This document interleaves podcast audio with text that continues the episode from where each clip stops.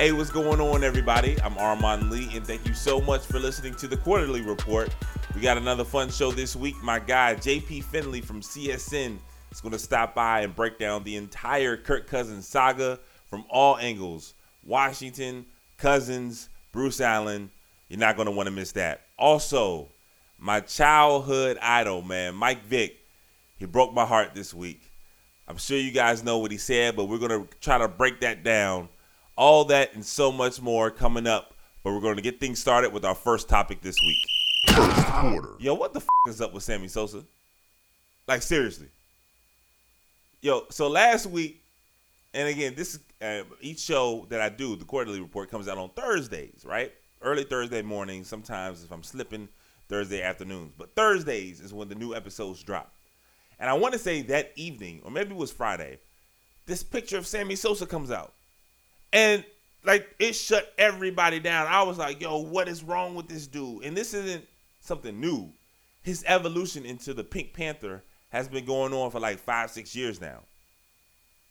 But it was like, honestly, I mean, dead ass serious when I say this. Like, it's kind of it's kind of funny, but we're gonna kind of try to delve deeper into it to see some kind of ugly truths or kind of try to address some some you know sad issues that must be going on with this man, right? But who's more fascinating as a sports figure than Sammy Sosa? I'm being dead ass serious when I ask that question. Think about it, right? 20 years ago, he alongside Mark McGwire are being they're they're both celebrated. Not just because of, you know, their athletic achievements, but because these two men essentially have been credited for saving baseball, right? We all remember, like, what was it, 96, 97, when the home run race was going on. And man, it, it kind of captivated everybody, right? It was Mark McGwire, Sammy Sosa, and every time you turn on the television. Sammy Sosa, right? We now we understand the whole situation with juicing and how baseball has kind of turned their back to both those players, but as that that whole era specifically, right? But think about it. Barry Bonds is back in baseball. Mark McGwire is back in baseball. You know what I mean? Andy Pettitte has somehow been turned into a sympathetic figure. So everyone who was a, who was wrapped up in that that era of baseball, you know, they haven't all been shunned. But for whatever reason, Sammy is just like he's like stranded. You know what I mean? Like castaway. He's on an island. He just left, right? Just left and is gone. But this man has riches beyond, you know, what we can understand. You know, I don't think he's been in any type of financial, you know, troubles. Right?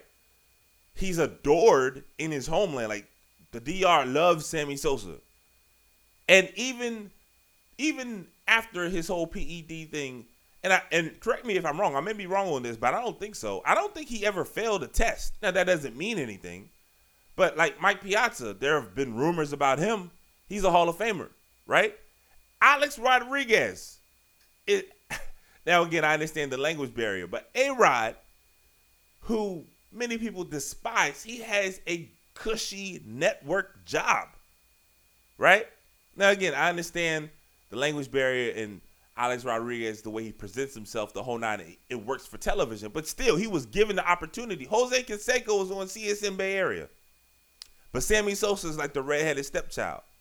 So he's been kind of cast away from like baseball. Him and Rafael Palmeiro, like the only two guys from the steroid era who who just, you know, have fallen into obscurity. But you know, he's he's wealthy. He was talented, you know what I mean? He's beloved, not just here, but in his homeland. And yet, this man has transformed himself from being, you know, black. I'm talking about, you know, he's Dominican, but he's black. He's got finger waves. He's got gold chains. You know, he hits a home run. He does the LL Cool J. Like Sammy Sosa was like Sammy. We all know somebody named Sammy. You feel me? And he was a Sammy for real. And then like five, five, eight years ago, you you, you look at this internet page of what we think is Sammy Sosa, but now he must be Sam. Cause he just he bleached his skin. He did something to himself that make himself off white. And I'm thinking to myself, I remember the first time I saw that first image, and I know y'all remember a few years back of Sammy Sosa after his transformation. And I'm like, man, what is going on with this guy? Like, what is up with him? And I'm just, you know what I'm saying? It's like, yo, get your life together, bro. It's too late. you know what I'm saying? But I'm just thinking to myself, yo, Slip, what's wrong with this dude? This is Sammy Sosa. So on some level, you just like, you just laugh. Because it's like, Slim, what is going on with you? And then last week, being off white wasn't enough. You know? Now he's pink. And again, if, if you think I'm joking, I'm slicing, Google it. Pink Sammy Sosa. I'm not lying. You feel me? I saw this Bam and I instantly I thought of Pinky from next Friday. I thought Sammy Sosa was gonna run up out this joint like, say another word. Say another motherfucking word. You feel me? You remember Pinky? I was like, yo, what's wrong with this dude? I couldn't believe it. And then, you know, me being who I am, I just can't like let it go. I start over analyzing this, and and it cut, it got me to a a, a strange place. Again, Sammy Sosa, wealthy. Sammy Sosa, beloved. Sammy Sosa, you know, an athletic titan, was credited with saving baseball. And all of that still, still wasn't good enough for him. He wanted, he can stand his skin color. Despite having all those things that he wants to be pink.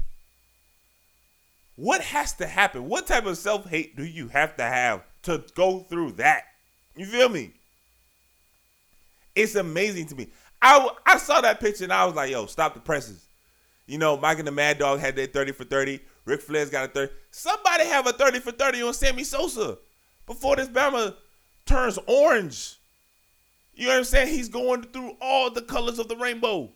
What's next? You feel me? He's gonna liquefy his skin. He's gonna turn the Clayface from Batman. Like, what is next with this dude? How is there not a 30 for 30 on Sammy Sosa? Who's more interesting? Who's more fascinating than him? And it's tragic.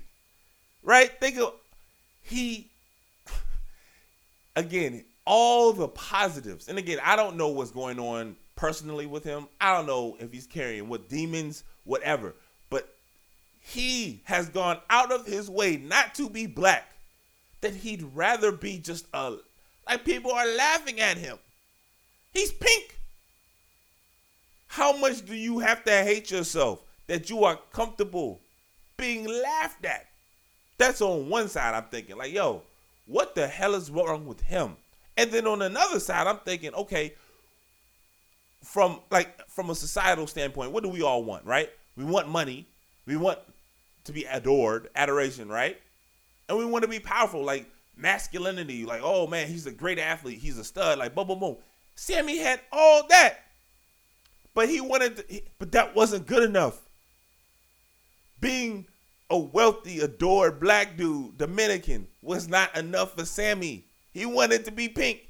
He he could not stand the color so bad that he's now pink. Think about how effed up that is if you are not wealthy, if you are not an athlete, right, who's adored. You feel me?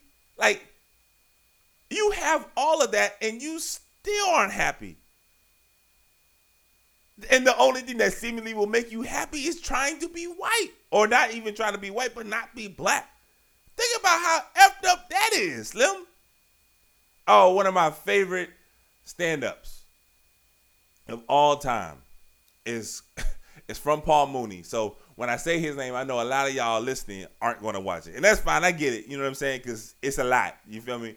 And the name, the name of the stand-up is called Jesus was black and so was Cleopatra. Know your history. so you kind of get an idea of again if you know anything about Paul Mooney, you know kind of where his comedy goes, and then when you hear that title, you absolutely know where that comedy goes. So again, I'm not saying all of y'all need to listen to it because I know it's it's not it's not for everybody. You understand? However, there is one part of that comedy stand up special that has stayed with me from the moment I saw it, and it's the realest thing ever. It's called a blank wake up call, and it's basically like there are people who live in this world, right? Who accumulate a certain amount of wealth or a certain lot of uh, amount of fame, and they think, okay, well, you know what? I've moved past being black. Now I'm something else. Oh no, no, no, no, no, no, you not. Sammy Sosa, just like OJ, you understand? Just like a lot of these guys, you always gonna be a no matter what your color looks like, no matter what your skin tone looks like. And now, not only are white people laughing at you, everybody's laughing at you. White, black, Latino, the whole spectrum. So again, this came out on Thursday, right? Thursday or Friday. And I'm just like, yo, this gotta be a 30 for 30. E60, Jeremy Schaap, where you at? You gotta go down in the DR. Cause there's nothing better than, like this dude is the pinnacle. He needs a lot. TJ Quinn, right? Tom Rinaldi, them long form, you know, in-depth pieces. Sammy Sosa is screaming for one. I don't want to know about any athlete more than I want to know about Sammy Sosa. His ass is pink. And then on Sunday, to a far, far lesser extent, there is a piece on the New York Times that you know a lot of you guys read. I read about Mike Tirico, and again, these are two totally different ends of the spectrum. Maybe not two totally different ends, but I'm not trying to say Mike Tirico is what Sammy Sosa is, right? But there is a level of this, right, that's consistent. Sammy Sosa has gone to other worldly levels of trying to change himself because of whatever the case is. I feel it's self hate, but you know what? I'm not a psychologist. I'm not going to try to spend too much time psychoanalyzing him, right? But that's my theory. Mike Tirico has this art. There's this article in the New York Times about Mike Tirico and how he's not comfortable ref- being referred to as black or African American. Now he's mixed. There's a lot of different things that go on. I know a lot of biracial children, and they there's a lot. You know, it makes sense. There's a there's a um, a struggle to identify. You know what I mean? And I get that. But Mike Tirico's a grown ass man, right? And the weird thing that's still with me was like he had no problem identifying as being Italian, right? But he, he just couldn't go all the way there to be like black. And you know, it seemed as if he was only raised by the white side of his family. And again, I'm not judging Mike Tirico, but it's on the same plane. It's not to this. It's, it's degrees, right? We all can laugh at Sammy Sosa because he's just running away from it, and it's sad. But on that same level, Mike Tirico is having a difficulty identifying himself. Now, he's his own man. I'm not mad at him. Do what you want to do. And Mike Tirico, he is one of the best play-by-play men in the world. I, in in sports, I enjoy Mike Tirico. I'm not judging him from a professional level. But man, I read that article and it made me think of Sammy Sosa, and then I went straight to Paul Mooney. Y'all need a wake up call, baby. Sammy Sosa, he trying to run away from his clock. Mike Tirico, I don't know what his ass is on. But no matter what you look like, no matter what you make your skin color, no matter what school you go to, no matter what job you have, Mike Tirico, Sammy Sosa, y'all still. All right, that was quarter number one. Thank you so much for riding with me. I had to get that. The Sammy Sosa, the Sammy Sosa images alone are just. I, I was, I was like, how is this not a bigger deal? It was like the number one trending topic for the for Friday, because it was just crazy. It was amazing. Like this this superstar athlete was off white a few years ago, and that wasn't good enough. So now he decided to make himself pink. And you just looking at him like, man, what are you going through, man? You went from Sammy to Sam to Samuel. You understand? Like, what's going on with your life, bro? Again, 30 for 30. Y'all better be headed to the DR. Because there's no story I want to see more than Sammy Sosa. All right. That's quarter number one. Thank you for riding with me. Make sure you follow me on Twitter. I'm at Armon, A R M O N underscore Lee, L E E. Also, follow the show we're at quarterly, Q U A R T E R L E E show. So we're one quarter down. We're gonna move. We're gonna go hard left now. Okay, I had to get that off my chest because that self hate is real, man. And it's easy to laugh at Sammy Sosa, but a lot of people go through that, man. And the how we view Sammy Sosa relative to Mike Tirico was kind of fascinating to me. And again, Sammy has gone to a crazy degree, but it's still both of them are rooted in something. Something I have an idea what it is, but you know, this ain't the time or the place for it. But there's something about them that makes them hate themselves, right? And again, it's a degree. It's a degree, but it's the same thing at its core. But we're gonna go a hard left. We you know that was kind of serious, kind of fun, kind of serious topic. But we're gonna go straight into sports now with my next guest, JP Finlay, to break down all things Kirk Cousins. Second quarter. He is the Redskins insider for CSN Mid Atlantic and a good dude, known him for a while. JP Finlay. JP, thank you so much for joining me on the quarterly report, man. What's going on, bro? Dude, I am very happy to. I've wanted to be on the quarterly report for some time, man. This is this is a big deal. Well, you know, hopefully we don't disappoint. Before we get into the Kirk Cousins saga, give you guys a little bit of uh, background to JP and I. JP, we've known each other what, probably like five, six years now. Yeah. First time JP and I ever really talked to one another. It was late night, and we're we're having a back and forth over the dumbest thing. Lights in the newsroom, man. Greg Monroe argument between JP and myself. Who won the argument? Uh, yeah, man, you won the argument. It was basically I didn't know Greg Monroe was from Louisiana. I just assumed that he was from the area, and uh, you took great pleasure in telling me I was wrong on that one. So yeah, you won that. you won that one. Sounds about right. But um, from one silly argument years ago to a a bizarre occurrence going on as we speak in the DMV area, um, Kirk Cousins and his contract situation with Washington. Uh, it came to a head this week. Uh, Washington did not, Washington and Kirk Cousins, excuse me, did not come to an agreement on a contract. So I'm going to talk to you about the entire situation. Number one, this was the biggest, the thing that fascinated me the most. Usually, right, typically, when a team and a player are having a contract dispute, it stays private. Washington, however, went out of their way to let the entire world know numbers, details, specifics about the uh, their negotiations with Kirk. So I got a two pronged question from you. Number one, are you surprised, or how surprised are you that Washington was so public with their um, their contract negotiations with Kirk? And number two, uh, are you surprised at all that this PR move that the Skins have clearly made has worked in their favor. There is now a, a, a rising current of Washington fans that are now turning on Kirk Cousins, calling him greedy. Yeah, I mean, starting with the statement, I think that was the whole the whole situation was pretty odd.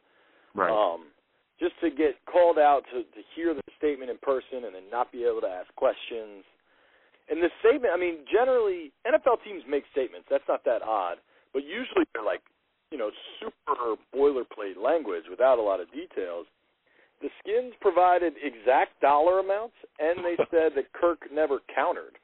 Um, neither of those things usually happen. If you look at what happened with the Steelers with Le'Veon Bell at the franchise tag deadline, that was that, that was kind of the normal process. The Steelers put out a statement, "Hey, we didn't get anything done. We're excited to have Le'Veon this season." Pretty simple. Right. And then somehow, some way, the contract details leaked to a reporter in Pittsburgh, and all the news came out from there. I mean, that's right or wrong. That's the that's, that's the typical process. Right. The Skins didn't do that, and you know, speaking with folks in at in the Skins PR department, they said they wanted to put the information out there so that there wouldn't be misinformation. And so, I think there's some that so, there's some there's some reason behind there's some logic behind that. That that right. part of that makes good sense. Now, I think the statement I, I think intentionally, but one way or another it kind of shifted the blame to Kirk and I, yeah. I don't think that does them any good. Um and then as far as I, I, I assume you heard Kirk's response on the radio. Yeah. Yeah. Kirk said he, you know, not offended, wasn't surprised by it. I, think Kirk knew it was coming, which which certainly helps. If you're gonna, it's easy to telegraph. Yeah, Um, what was the second part of the question? Yeah, I wanted to see how surprised or shocked you are at the the changing tide in regards of Washington fans when it comes to Kirk because I know I'm shocked, I'm stunned that you know Washington has somehow been able to shift blame and now Kirk is getting all this hell from fans in the area. You know, I'll never fault a player for trying to get every single penny they can, but you know, I'm just surprised at how many fans now are now taking aim at Kirk Cousins, calling him gritty. So I want to know how shocked, how surprised are you? Well, I think there's a, a lot of sports fans out there, and this is NFL, NBA, MLB, whatever it is. Right. That I, I think there are folks that just resent the money that athletes make. Yeah. And you know, so when you hear this guy's turning down fifty three million dollars it's so far out of the realm of I, I can't even fathom it, you know. Right. I think most people can't. So to turn that down is just like, of course he's got to be greedy. Now, if you look at the actual situation, I mean, he stands to make way more money this year. It, it's just so I try to. I sent out a tweet this morning that I got a lot of feedback from that I think people appreciated. So the skins deal that they offered, there was no way Kirk would ever sign that. So when, right. when a little more details came out yeah, they were guaranteeing 53, but he stood to make less money in three years than he was making right now. And mm. so, for any dude, for an accountant out there, right? Like yeah. for a for a consultant, IT guy, yeah, yeah, whatever job you have, would you agree to a six-year contract that pays you less in years three, four, five than it does in years one and two? I mean, that's just right. the opposite way things work. So. I, trying to remove the dollar figures and just look at the structure, I think sometimes folks realize this isn't a greed thing. This is, and Isn't. dude, Kirk stands to hit. Uh, he he looks to be the first quarterback to really hit free agency, true free agency in his prime. He should pursue that at all costs and probably easily become the richest quarterback ever, the richest football player ever, at least for a period of time until Aaron Rodgers comes up after him or something. Once again, I'm joined by my guy JP Finlay. Make sure you follow him on Twitter. He's at JP Finlay CSN. He is the Redskins insider for CSN Mid Atlantic. And JP, I want to stop there because you know you, you bring up a good point in regards to you know what Aaron Rodgers will command, you know once he hits the free agency market, and it got me thinking. You know Washington by no means have they handled this perfectly. You know they are as culpable as anyone for this, or more than culpable than anyone, right? And this mess. But I, I kind of understand their hesitation, their trepidation, right? Uh, I, I put it to you like this. Um, Kirk Cousins is a really, really good quarterback. You know, how good depends on how you evaluate and when what you value, okay? But, you know, Audis are really, really good cars. You know, I've never had a car as good, as nice as a brand new Audi, okay? However, I'm not going to pay Rolls Royce money for an Audi. Great analogy. So if you're in Washington's front office and you're like, okay, well, Aaron Rodgers, Andrew Luck, they're making this amount of money. Kirk Cousins isn't going to give us that same type of production. I'm not going to pay that much money for him. You know, he puts up a lot of yards, but he doesn't put up a lot of touchdowns. You know, you don't get points for yards. So I kind of I can see why Washington has been so reluctant to really just bring out the Brinks truck for him. I'm curious um, if you if, if that makes sense to you and is there anyone or are there people people in that front office who are are cautious or don't believe that Kirk Cousins can truly become a franchise quarterback? Dude, I think you nailed it with your Audi Rolls right. comparison. I, I think there are people that would pay for an Audi, but Yeah. don't want to have to pay for that really high end top of the market. I Right. think um, it's tough because, like, compare it to Otto Porter. I mean, there's no way Yeah. Otto Porter should be the highest paid player on the Wizards, but it's just kind of market economics. It's, it's when when this dude's contract comes up, he's going to get paid accordingly. And Right. it's tough with Kirk because should they have to pay that? No, but or eh, I mean they're presented with that choice. Like, all right, well, don't pay Kirk. You, I mean, so now we know Kirk's locked in for 2017. He's going to play. He's going to make 24 million dollars. He's probably going to throw for 4,600 yards, maybe 30 TDs and 13 Right. picks. Right. That, Right. Those are my guess numbers. And he's going to be really. He's going to be good. He'll show flashes of really good, and he'll show some flashes of not so good. Right. That's that's my book on Kirk, I think. Um, but are you willing to save? So come 2018, they've got Colt McCoy under contract for I think three million bucks. Right. You want to save 27 million, and roll with Colt, and put that money elsewhere? I'm, I'm not sure it'll it'll work that way. Yeah, man, it's a gamble. You know what I mean? Because Kirk is good. He has shown you over the two years, these past two years. And look, I, I was wrong. I didn't think he was going to be this good. He has shut me up.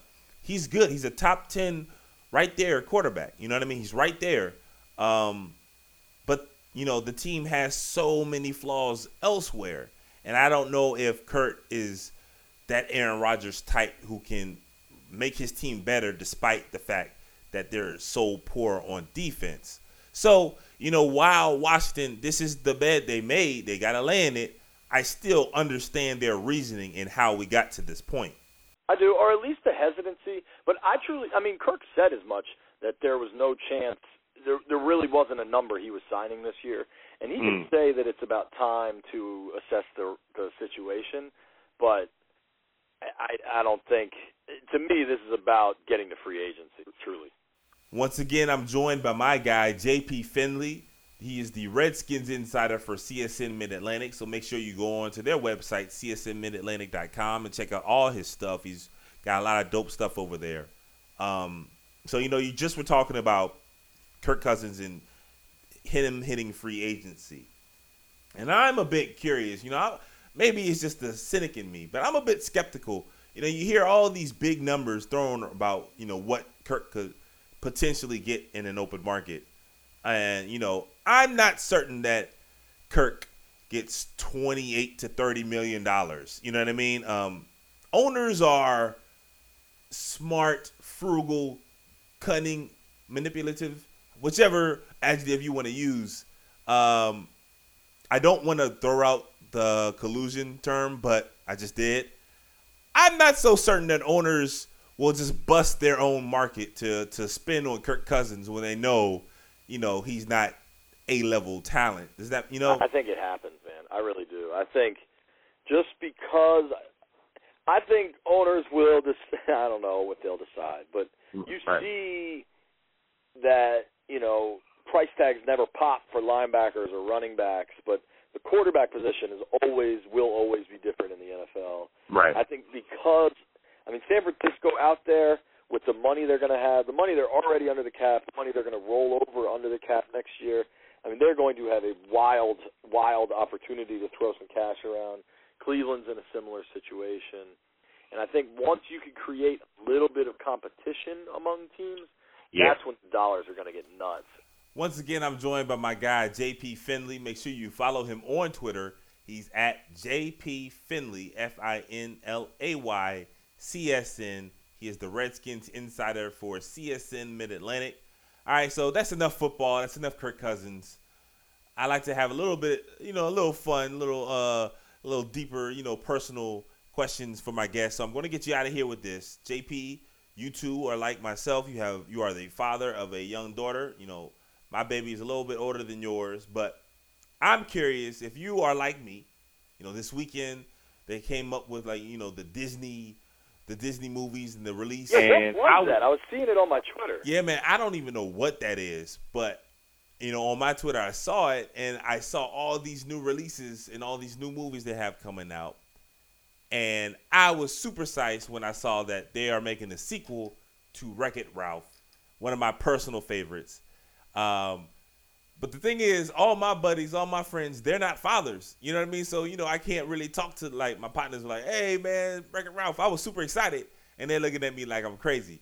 So I'm I want to know, are you and your wife at the point with your daughter that you guys have your go-to Disney movie that she really, really loves and that you guys can tolerate it and enjoy it so much that it becomes, you know, it's clutch for you guys at the Finlay household? Yeah, dude, it's it's pretty lame, but I, uh, Frozen is on heavy rotation. Um, my daughter's young; she's she's not quite two yet. Okay, yeah. So it's still early. to the more like anime, like the more like a- actiony type stuff. I Yeah. guess she likes Yeah. Despicable Me too.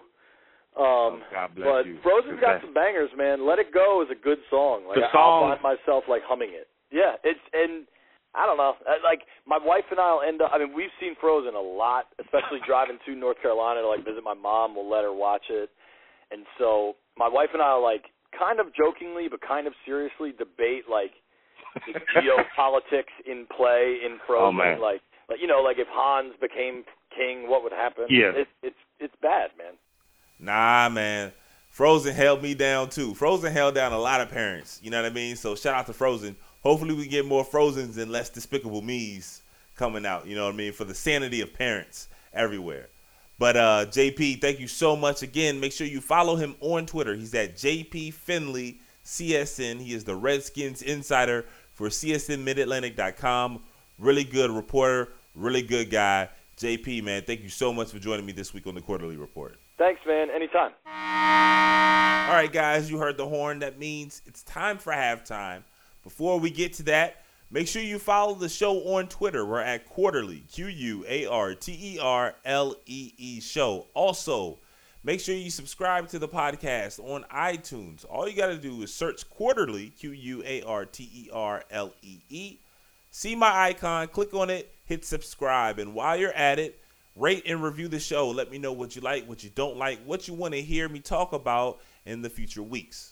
All right, so two quarters are down, so you know that means it's time for halftime. And if you were anything like me on Sunday, you were glued to HBO at 9 o'clock for the season debut of Game of Thrones. But in watching Game of Thrones, there's one thing that's kind of difficult. And no, I'm not talking about dragons or dwarfs or witches. I'm talking about those damn names. But you know, I got y'all back. There is something to help you out when watching Game of Thrones and trying to remember certain characters' names. Check it out.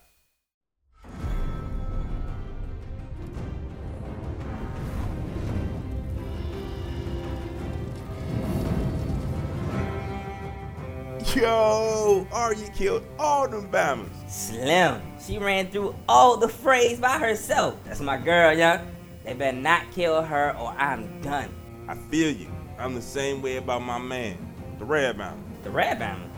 Yeah, you know, the Red Wildling Bammer. You know, the dude trying to knock down Brienne. Oh my god, Tormund Giantsbane or some Yeah, yeah. These names are the worst. Slim, don't trip. I got the perfect idea. What's that? The Wu Tang name generator. Yo, that's dope, Slim. Now, Tormund Giantsbane is authorized diamond. Yup. You know who else I rock with? Nah, who? My dude Beric Dondarrion. Who's that? Young, my man with the eye patch. He died like 47 times, but he keeps on coming back. You know what I'm saying? Oh, okay. Yo, we gotta generate his name though. That. Now Beric Dondarrion is now Prince Warrior. Nice. What about you? Slim. I wanna know what happened to Gendry's ass. Damn, man, I forgot all about Gendry. Gendry. Man, his name is soft as hell. Gendry. I know, yeah. Time for it to enter the 36 chambers. Now, his name is 62nd Weaponry. All right, man, shut up. It's about to start. All right, bet.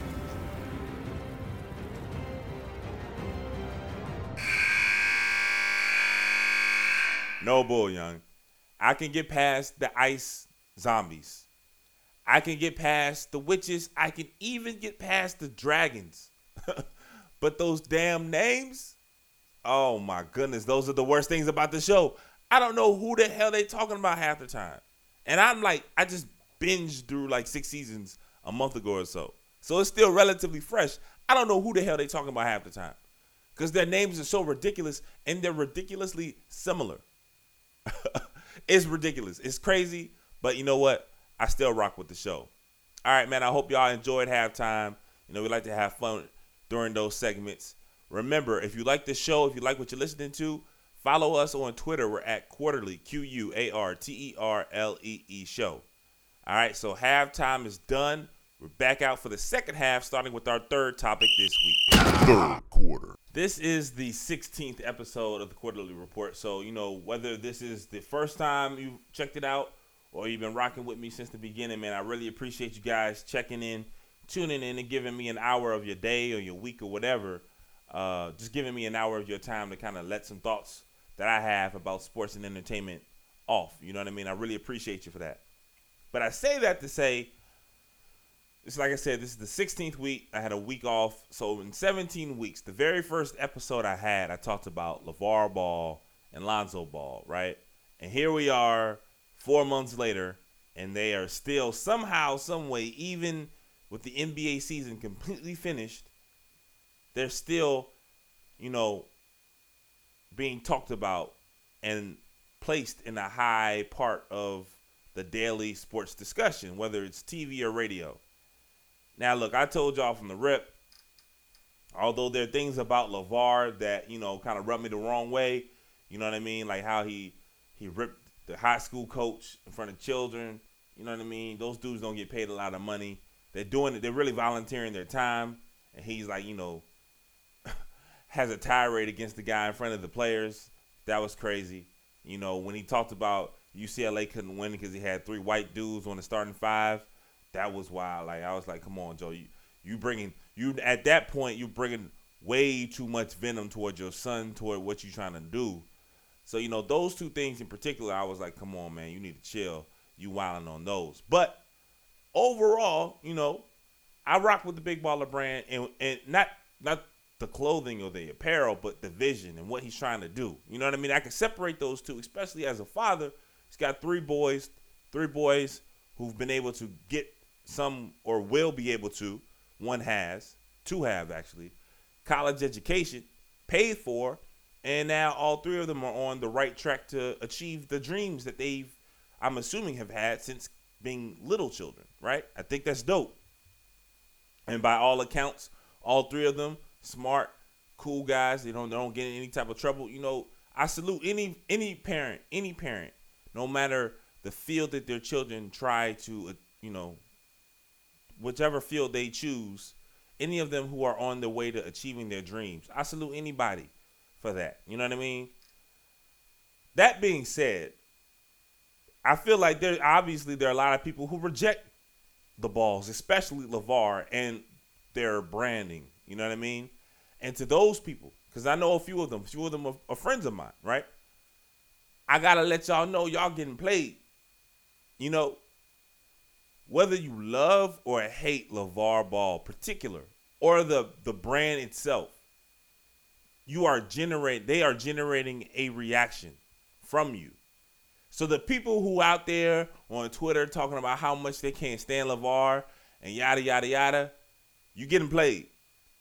All the people who watched the NBA draft and were mad that they put a microphone in front of LaVar and you call into sports talk radio and you talk about man, why they keep on talking about him, yada yada, I can't stand him. You getting played. All y'all who read these articles about how much these shoes cost and the fact that LaVar thinks that, you know, he could beat Michael Jordan and that Lonzo's better than Steph Curry. All these things, you are getting played. Because in this day and age, anything, any reaction, whether it's tweets, you can find out what's trending. If it's comment sections, you got to click on the article and write. And there are unique visits and all these other things. All these things can be monetized. And I put it to you like this, and we'll and I'm going to talk about Lonzo's on the court play in a second. But in terms of LaVar, he's gamed the system. We spent months, months talking about how ridiculous and how silly the shoe thing and all this other stuff that the big baller brand. We made fun of it. People tried to ridicule it, tried to dismiss it. I would remind you all that Lonzo is the number two overall pick in this draft. Number two. And last week, we spent, if you watched any type of sports television, every A block on all these shows on these multiple networks, multiple platforms, A blocks we're talking about which shoe Lonzo was wearing. You think that's a coincidence? Every time he got an interview, well, what shoe are you wearing today? Then then these networks, because they understand how the game goes, they tweet out this story. They have three different reporters on different shoes. Darren Rovell's talking about it. Sports Talk Radio is talking about it. in the slowest months of the sports calendar. They have all they they literally dominated the discussion. Right? Baseball only had the home run derby and the All-Star game, and that was it. And Lonzo and LaVar and the Big Baller brand dominated the sports discussion for a week. So ask yourself this question. You think Nike doesn't see how much attention that Lonzo and LaVar are generating? You don't think Adidas or Reebok or Under Armour, you don't think any of these companies see how much interest, whether it's positive or negative, how much attention these guys are getting? There's no reason for LaVar and the Big Baller brand to to accept the same amount of money for their first shoe deal as Markelle Fultz.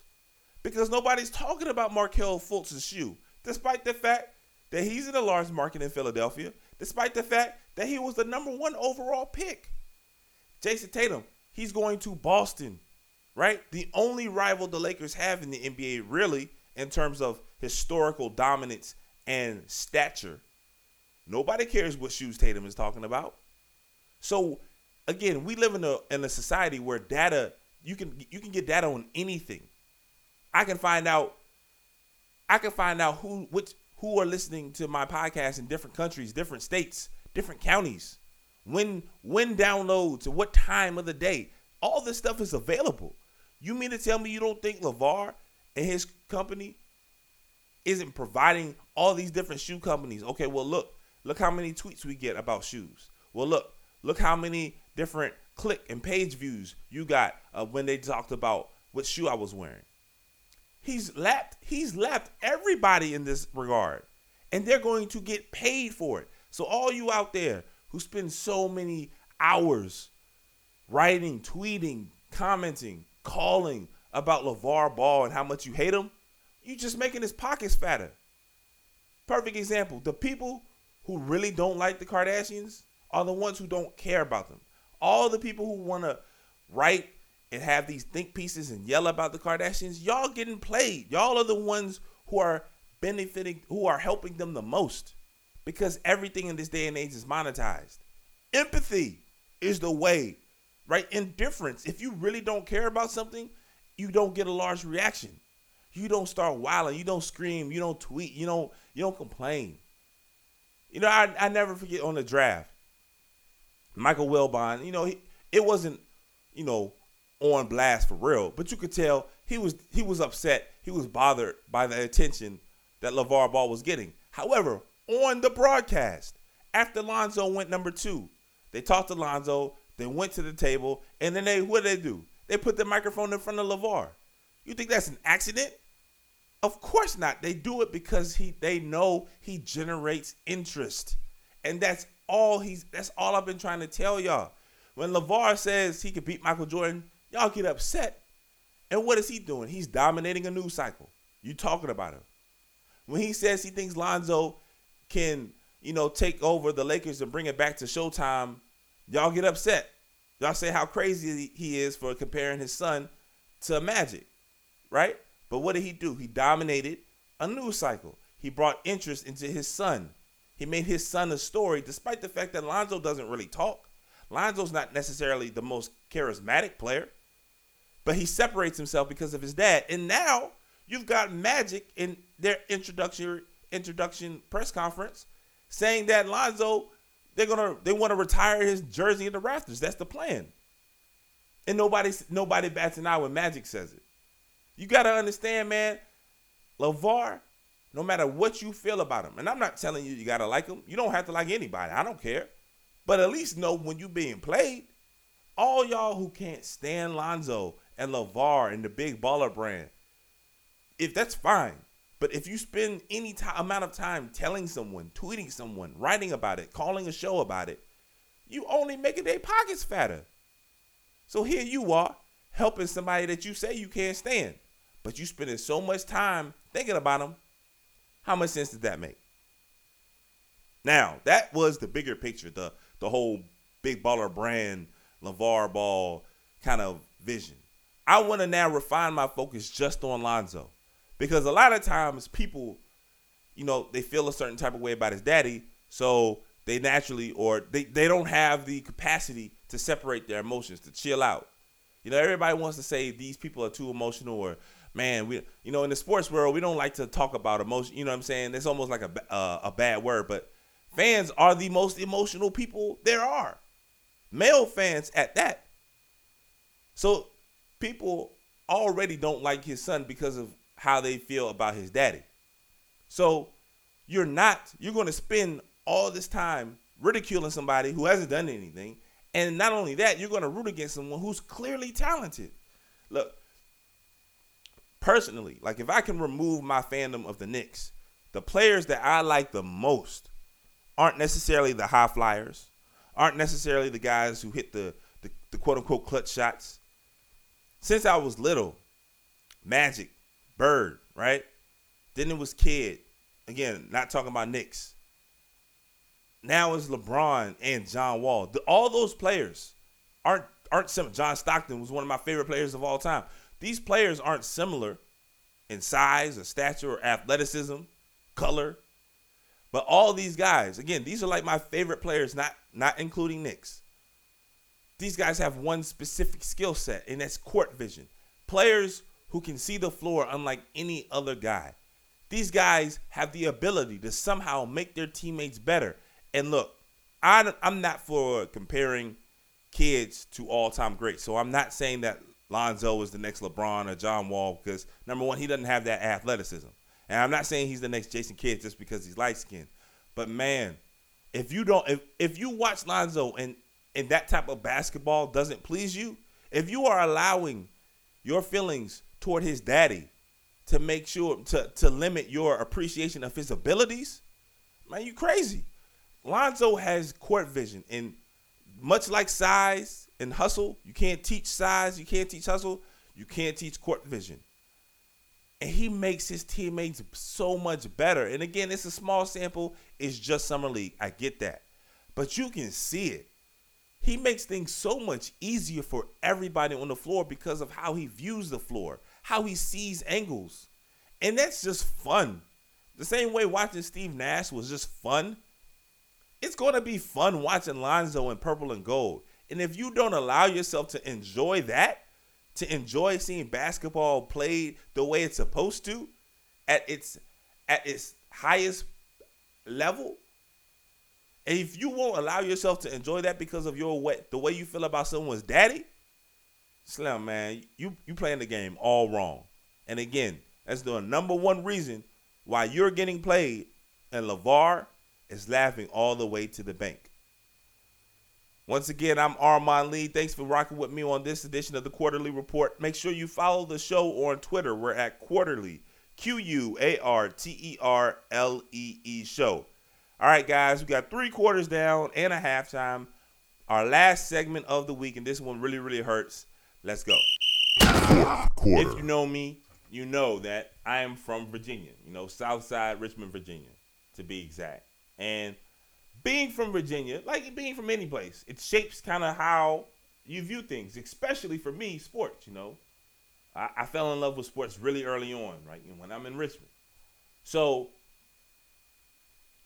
throughout my life, right, my favorite boxer was Pernell Whitaker, you know, a Virginia boy. You know, uh, when I was younger, I was a Bills fan. And there's no reason why a kid in Richmond, Virginia should like the Buffalo Bills. There's no reason at all. But the reason I gravitated to him was I found out that Bruce Smith was from Virginia. And one Sunday I'm watching football and Bruce Smith is dominating. And I'm like, oh, okay. I like them. You know? Off the strength of Bruce Smith being from Virginia. Uh you know, the only team I like now, and I've liked them before I like Buffalo, and I like them much many years after, are the Knicks. You know, my my fandom for New York is clear and evident. I don't even try to hide it. And although Oakley went to Union, he's not from Richmond. You know, Pat obviously from Jamaica went to Georgetown. You know, there's no ties to Richmond.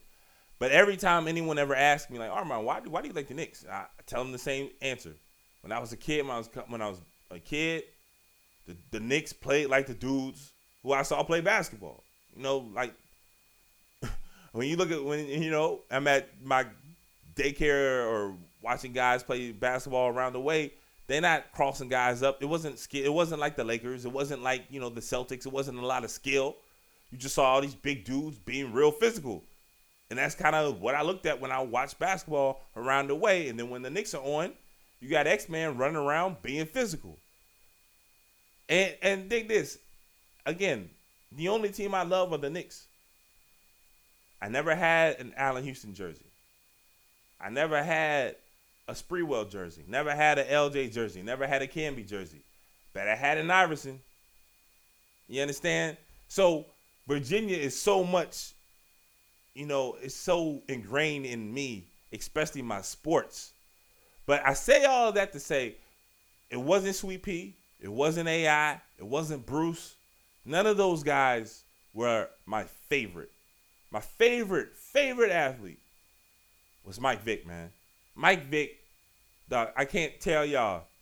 I remember 1999. I was a junior in high school, you know, or 1999, 2000, excuse me.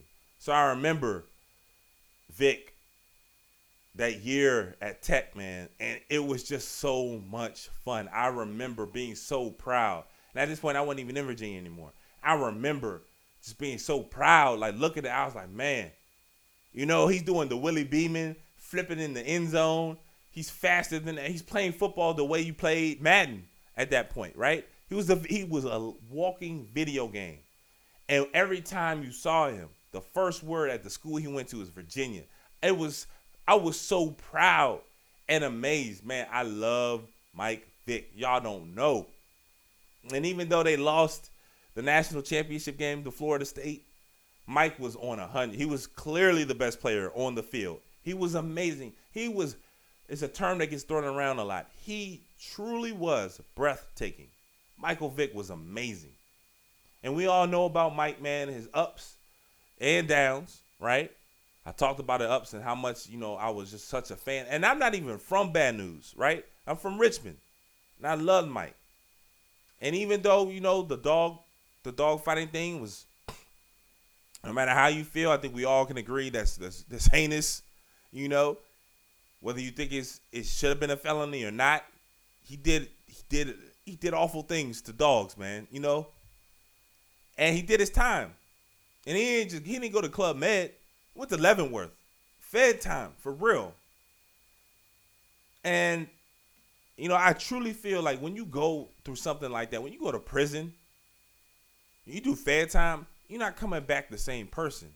You either gonna get hardened or you're gonna change from on a different side, right? And it, it seems that when Mike came out, you know, he, he had a certain level of of remorse, obviously, but he viewed things differently. You know, I don't know Mike personally, so I don't know if he's a better man or not. You know what I'm saying? I'm not gonna judge him like that. But from his words, he he says he's a better man for it. And I you got to take him at his word. You know, that's that's hard living. So this week when Michael Vick says that, you know, Colin Kaepernick needs to cut his hair, you know, pe- people, again, I, I say all that as a setup to say that, yeah, I could, I may be biased. You know, I really rock with Michael Vick, man. And it, it hurt me to hear him say that, but I'm not going to OD like a lot of people. I feel like a lot of people coming at his neck now, man. They they calling him all these names and being mad disrespectful. And I'm not I'm I'm like, yo, we gotta chill. Because Mike has really been through it. And Mike is really doing a lot of stuff still to this day in his community. You know what I mean? And again, when you view things from his perspective, right? He was public enemy number one. He saw his life change completely in a matter of months, lost millions of dollars, lost his freedom, wasn't able to see his daughter, his wife, went to federal prison, right? God knows what happened in there. Didn't know what was going to happen when he got out. You know, that's going to change a person, man. So he comes out of it and he's like, yo, actually, before he goes in, you know, and he said that on the show, you know, Speak for Itself on FS1. He was like, man, I had to cut my hair. But this is the thing I wanted to tell Mike when he said that, and when he was talking on the television show, I wanted to scream at him and jump through the television and be like, "No, Mike, you were on trial. Like your freedom, your livelihood was not in your hands. You literally had a judge and jurors deciding your fate. So just on that level, no matter how you feel about Colin Kaepernick, we got to understand what he is doing, his stance, his his political views. You may not like it, and I'm not here to debate whether you should or shouldn't. You're a grown. If you listen to me at this point, you're probably a grown person and an adult. I'm not here to tell you what you should or shouldn't like. But damn, if we're gonna start equating Colin Kaepernick's position to someone on trial for a felony, we're not doing that. And Mike has to know that. And again, I'm not even coming at Mike, man. He's on the set. There were three other men on that set with him. Somebody should have been like, nah, Mike, man, you can't equate the two. Your situation is completely different than Caps because you committed a felony.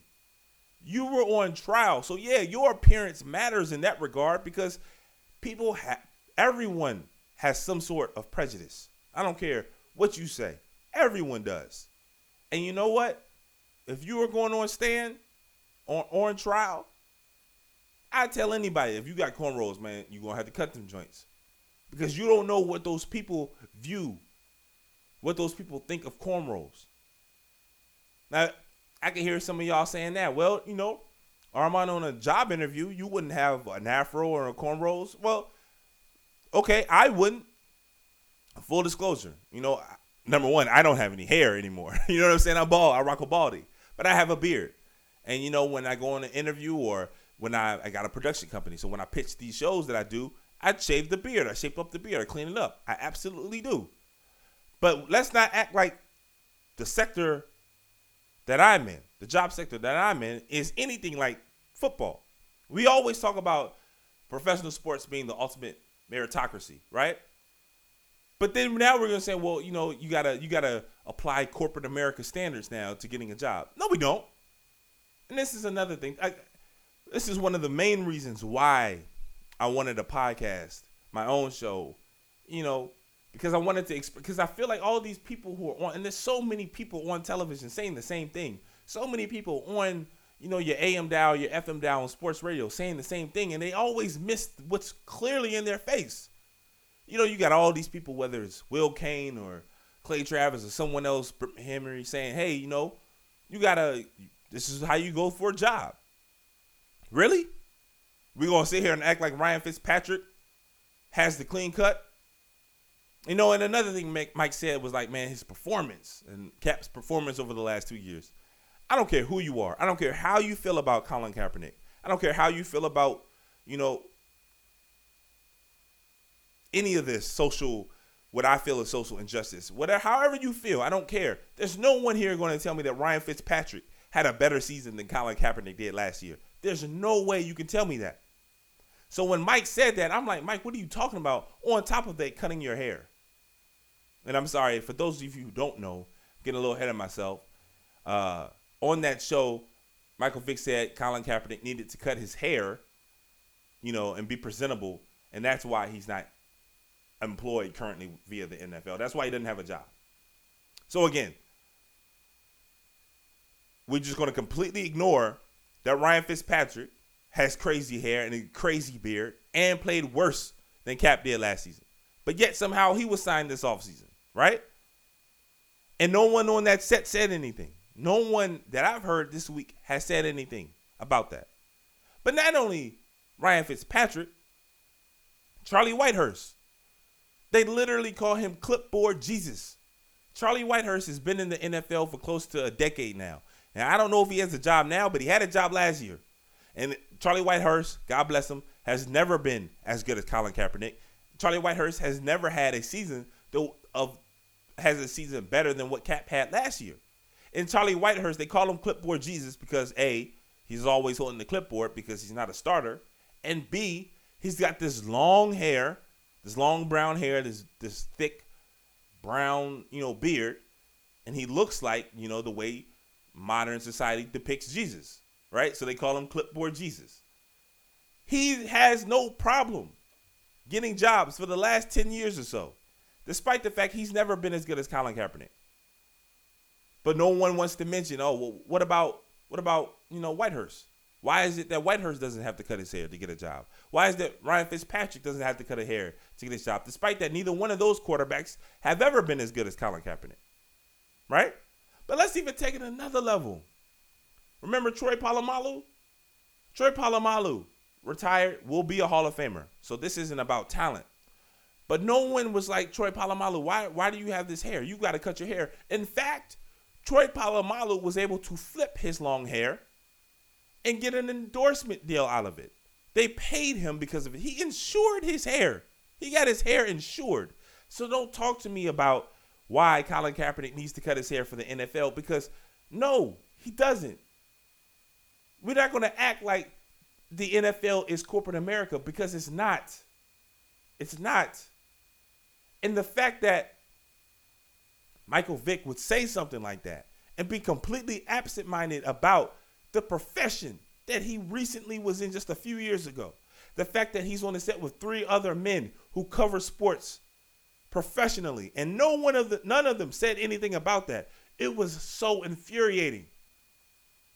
And again, no matter how you feel about Colin Kaepernick, there's no way on earth we can compare what Mike Vick went through to what Kaepernick is going through because Mike Vick was on trial for a felony.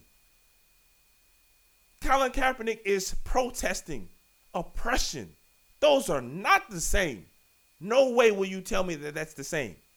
And again, man, I was hurt. Like I was blown by what Vick said. Not because, you know, I'm gonna OD and say that, you know, a lot of y'all again being real reckless, being real disrespectful to Mike. I I never do that. In, in part because I, I hold Mike to such a regard, high regard. Again, I'm a fan despite all the flaws that he's already been through and what you know this current situation.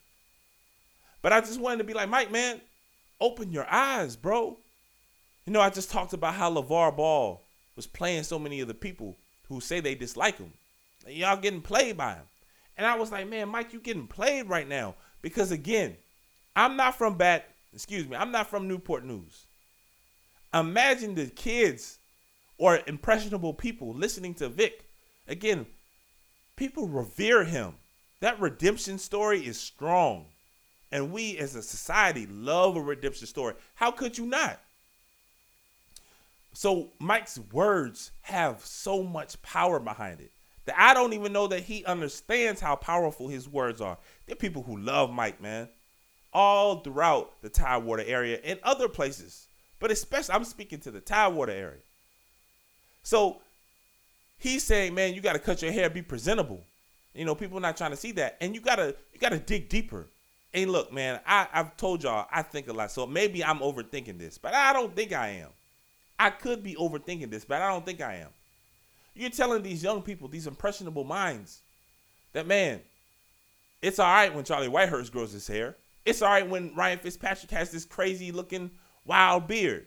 But man, when Colin Kaepernick grows his afro, and mind you, Cap's not manipulating his hair. That's how his hair naturally grows. It grows that way. But Mike is saying, nah, man, all those other people, no matter how talented, no matter how good they are, they can grow their hair out. But you, Cap, nah, you got to cut that because that's not presentable. That's not that's not good. Imagine how young minds hear that. You know, let's go rewind back to our first topic, this first story, Sammy Sosa clearly there's something in him that looks at his skin and is like, nah, man, I don't like this. This isn't good enough. This isn't presentable. I'd rather be pink than be how I was naturally developed and how I'm supposed to look. That happens for a reason. That mindset is is developed for a reason. So when Michael Vick has this much power, and again, I don't think Mike did did this willingly.